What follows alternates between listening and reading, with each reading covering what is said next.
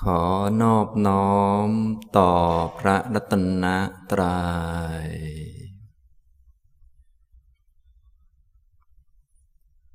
สวัสดีครับท่านผู้เข้าปฏิบัติธรรมทุกท่าน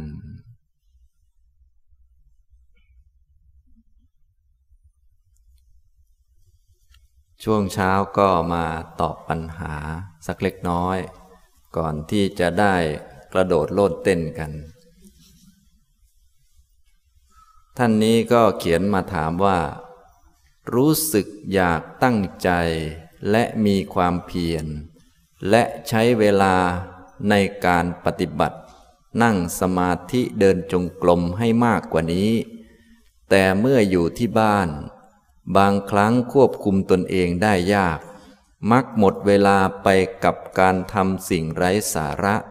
คือการเล่นเฟซบุ๊กอินสตาแกรม ซึ่งหากเปลี่ยนกิจกรรมมาเป็นฝึกปฏิบัติ ชีวิตคงจะก้าวหน้ากว่านี้ ไม่ทราบจะมีวิธีในการสั่งหรือบอกตนเองได้อย่างไรบ้างคะ ให้แก้นิสัยเสียเสียนี้ได้สักที ขอบคุณค่ะนะท่านนี้ก็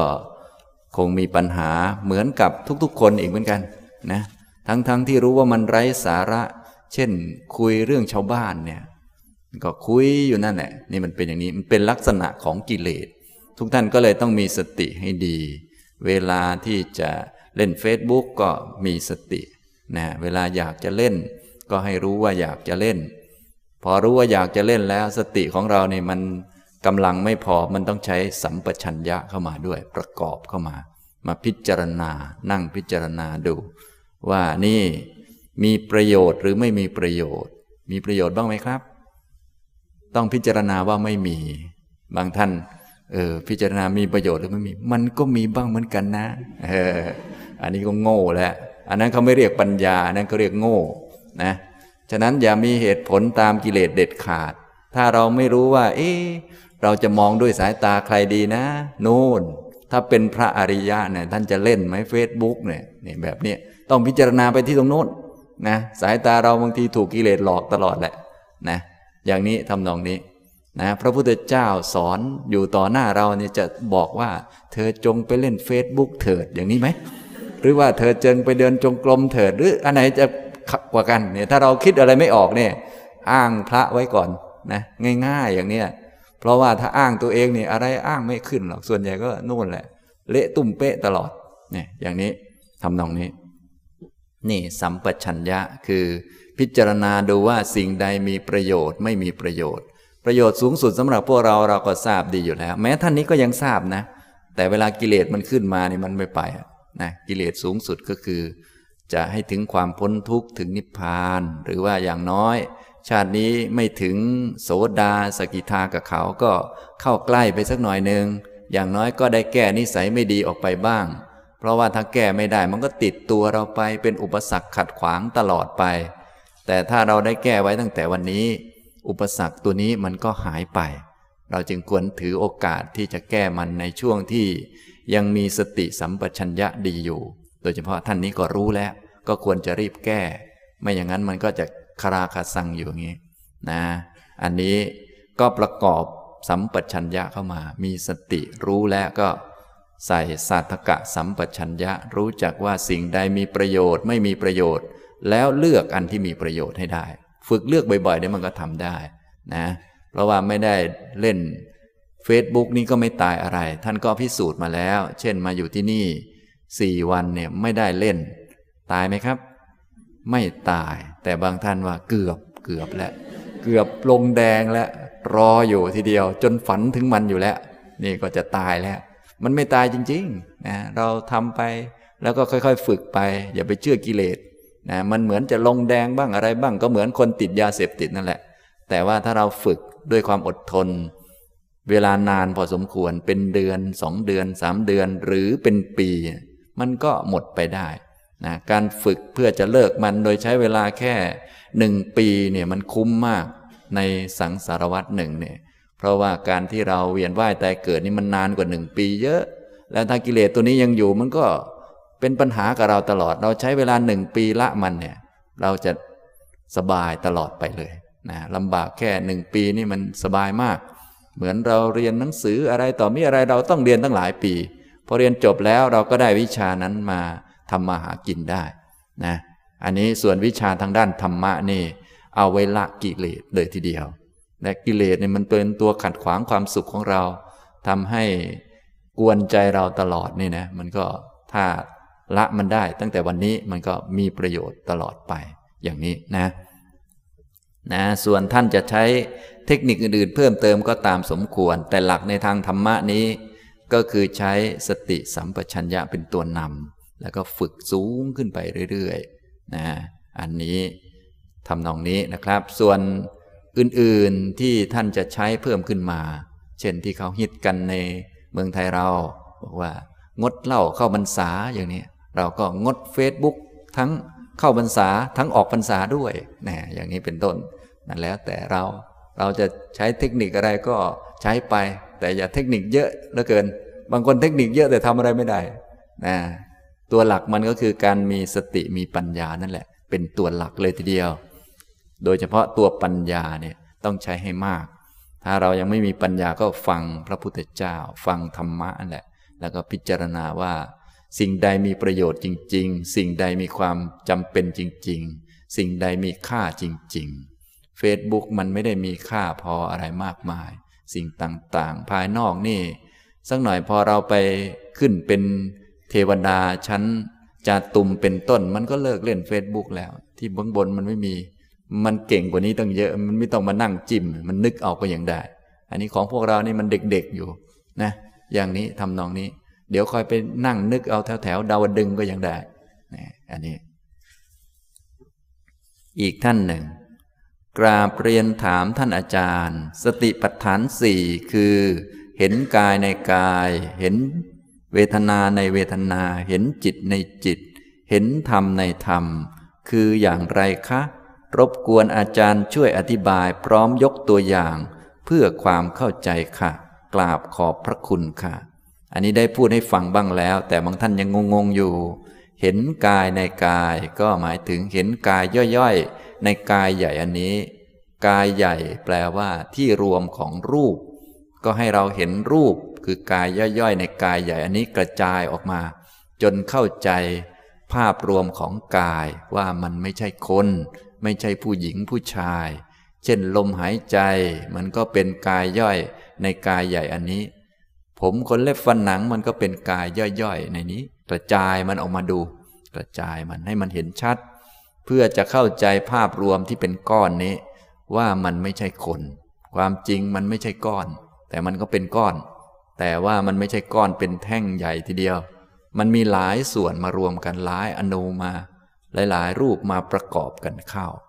และแน่นอนวันหนึ่ง มันก็จะพังสลาย อันนี้เรียกว่า เห็นกายในกาย เห็นเวทนาในเวทนาก็เหมือนกัน ความรู้สึกมันก็มีหลากหลาย พวกเราก็รู้สึกเป็นกันทุกคน แต่ว่าให้เห็นความรู้สึกในบรรดาความรู้สึกเหล่านั้น ที่มันไม่เหมือนกัน เช่น ความรู้สึกสุข เวลาใดที่รู้สึกสุขสบาย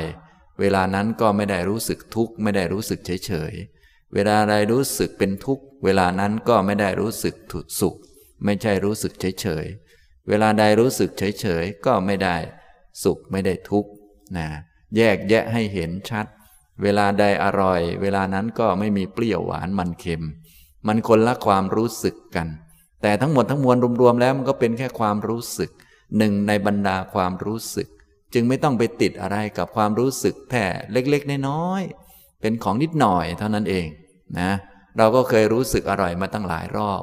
และไม่ใช่เราอร่อยอยู่คนเดียว ถ้าว่าทั้งจักรวาลทั้งส่วนต่างๆ แล้ว มันก็เป็นหนึ่งในบรรดาความรู้สึกที่เกิดขึ้นกับเราบ้าง กับคนอื่นบ้างเล็กๆน้อยๆเป็นเหมือนฟ้าแลบเป็นเหมือนฝนตกหยดหนึ่งเท่านั้นเอง แต่เราไปกอดมันไว้ว่าเป็นตัวเราเป็นของเรา จนเราจะตายไปกับมันนี่มันมันไม่รู้เรื่องของมันเนี่ยผมมันก็เป็นแค่เส้นผมมันไม่ใช่ของใครและไม่ใช่มีแค่เราคนเดียว คนอื่นเขาก็มีเส้นผมกันนะ อย่างนี้ สุนัขกก็มีผมบ้างไหมสุนัขเนี่ยก็มีบ้างเหมือนกัน มีทั้งขนเลยเยอะกว่าเราอีก มันก็เป็นแค่สิ่งหนึ่ง และมันก็ไม่รู้เรื่องอะไร มันก็เป็นแค่รูป แต่พอมันมาอยู่บนหัวเราเราก็ยืดมันจนแทบล้มแทบตาย อันนี้มันก็ผิดอยู่ เราก็เลยต้องรู้จัก กายว่าเป็นกาย เวทนาเป็นเวทนาจิตก็เหมือนกัน จิตก็เหมือนกัน โดยเฉพาะจิตนี่ ไม่ว่าที่ไหนก็มีจิตทั้งนั้นในตัวเราก็มีจิตเนี่ยในตัวเราก็มี มองเห็นมันก็เป็นจิตคิดนึกเนี่ยมันก็เป็นจิตมันเป็นประธานอยู่ คนอื่นก็มีเหมือนกัน รถมันวิ่งได้ก็เพราะมันมีจิตนั่นแหละ แต่ไม่ใช่รถมันมีจิต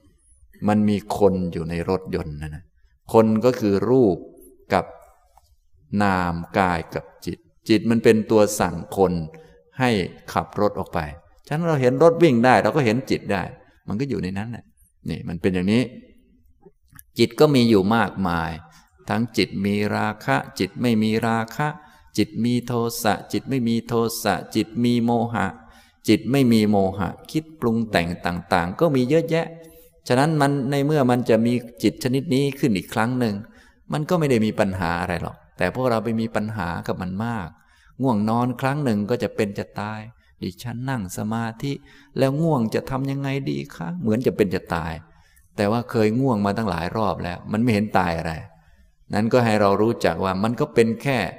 หนึ่งในบรรดาจิตเท่านั้นเอง ไม่ใช่เราง่วงเป็นคนเดียว คนอื่นก็ง่วงเป็นเหมือนกัน ให้เห็นว่ามันเป็นแค่หนึ่งในบรรดาจิตเท่านั้นเอง จนถึงเรื่องธรรมะก็เหมือนกันนี่แหละนี่อย่างนี้ให้รู้จัก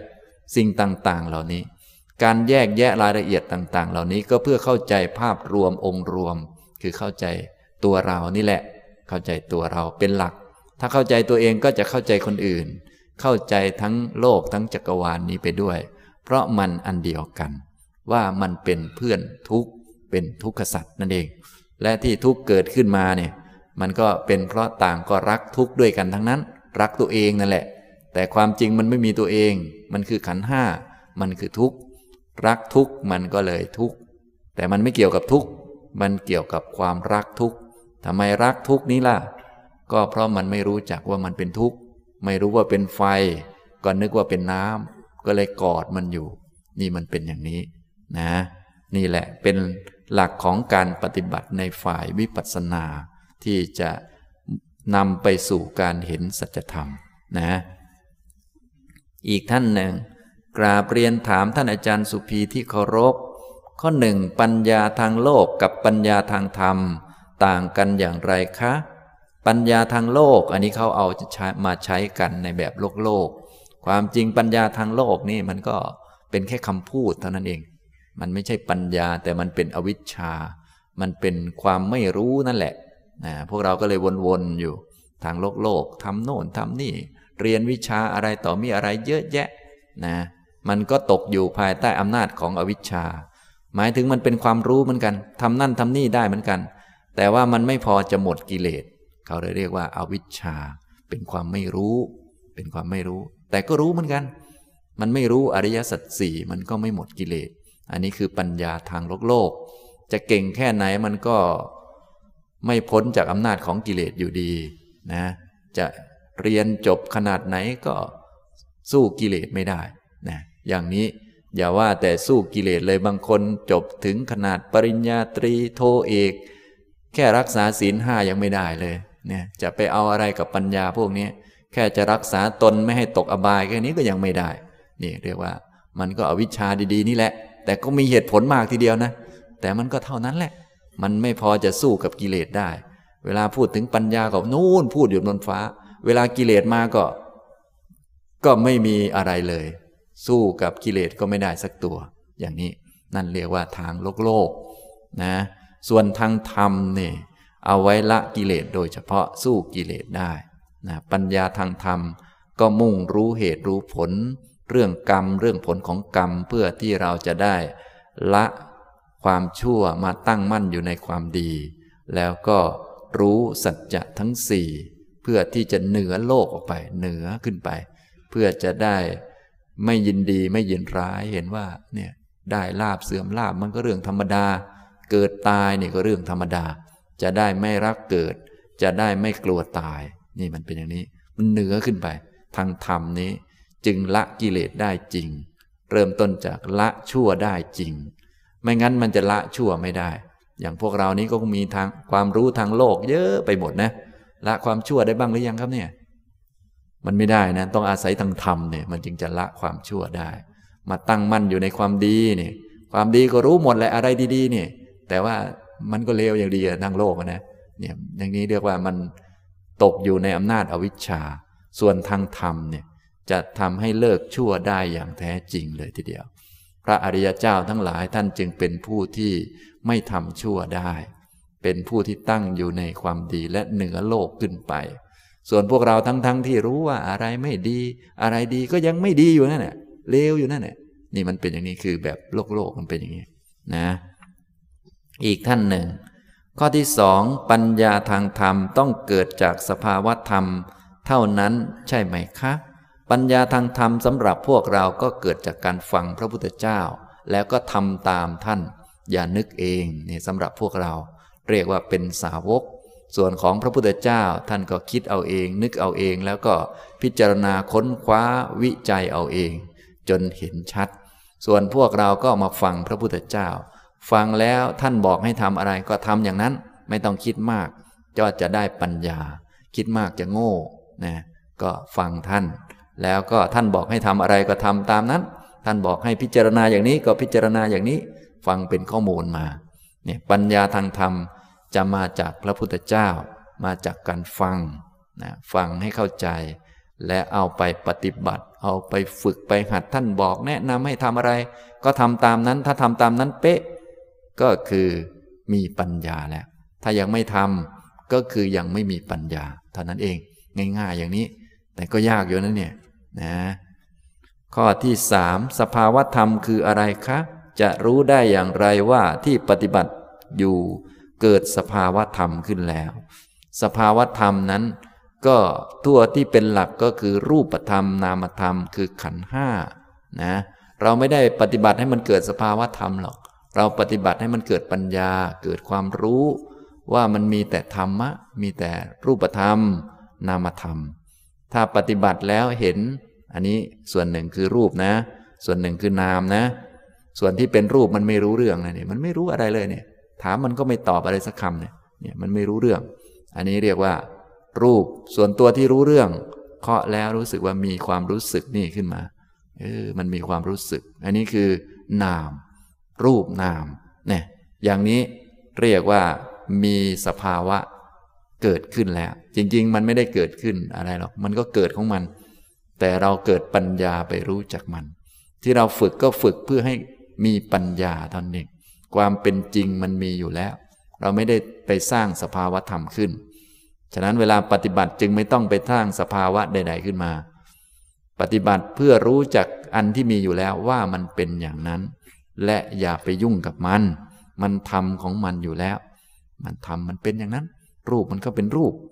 นามมันก็เป็นนามเป็นความรู้สึกบ้าง เป็นความคิดความนึกบ้าง เป็นของมันอย่างนั้นนะ อีกท่านหนึ่ง กราบเรียนถามอาจารย์ดังนี้ ข้อหนึ่งอาการปวดเมื่อยทางกาย แม้จะทราบว่าปวดเมื่อยและกำหนดจิตรู้ว่าเป็นเวทนาแล้ว แต่อาการยังคงมีอยู่ ไม่สามารถนั่งหรือเดินได้นานควรทำอย่างไร นะ เวลาเมื่อยทางกายเราก็กำหนด ว่ากายนี้มันไม่รู้จักเมื่อย กายนี้มันเป็นรูป ส่วนความเมื่อยนั้นเป็นเวทนา แยกแยะดู ไม่ใช่จิต เรานี้กำหนดแยกแยะนี้ไม่ใช่กำหนดให้มันหายกำหนดให้มันรู้ว่าอะไรมันเป็นอะไร เพื่อให้มันรู้จักว่ามันไม่ใช่เรา แล้วเราก็แก้ไขไป ถ้ามันเมื่อย เดินเมื่อยเราก็ไปนั่ง นั่งเมื่อยเราก็ไปเดิน เดินเมื่อยเราก็ไปนั่ง นั่งเมื่อยเราก็ไปเดิน เดินเมื่อยเราก็ไปนั่ง นั่งเมื่อยเราก็ไปนอน ก็เท่านั้นแหละมันจะมีอะไร มันไม่มีอะไรเกินนี้หรอก แต่อย่าไปเข้าใจว่ามันเป็นตัวตนก็พอแล้ว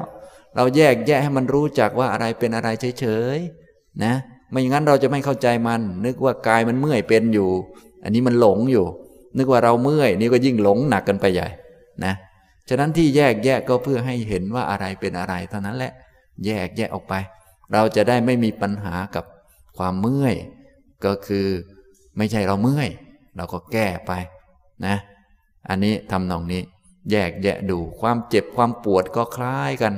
เราแยกความปวดว่าไม่ใช่กาย ไม่ใช่จิต ไม่ใช่ตัวเรานี้ ไม่ใช่ว่าความปวดมันจะหายหรอก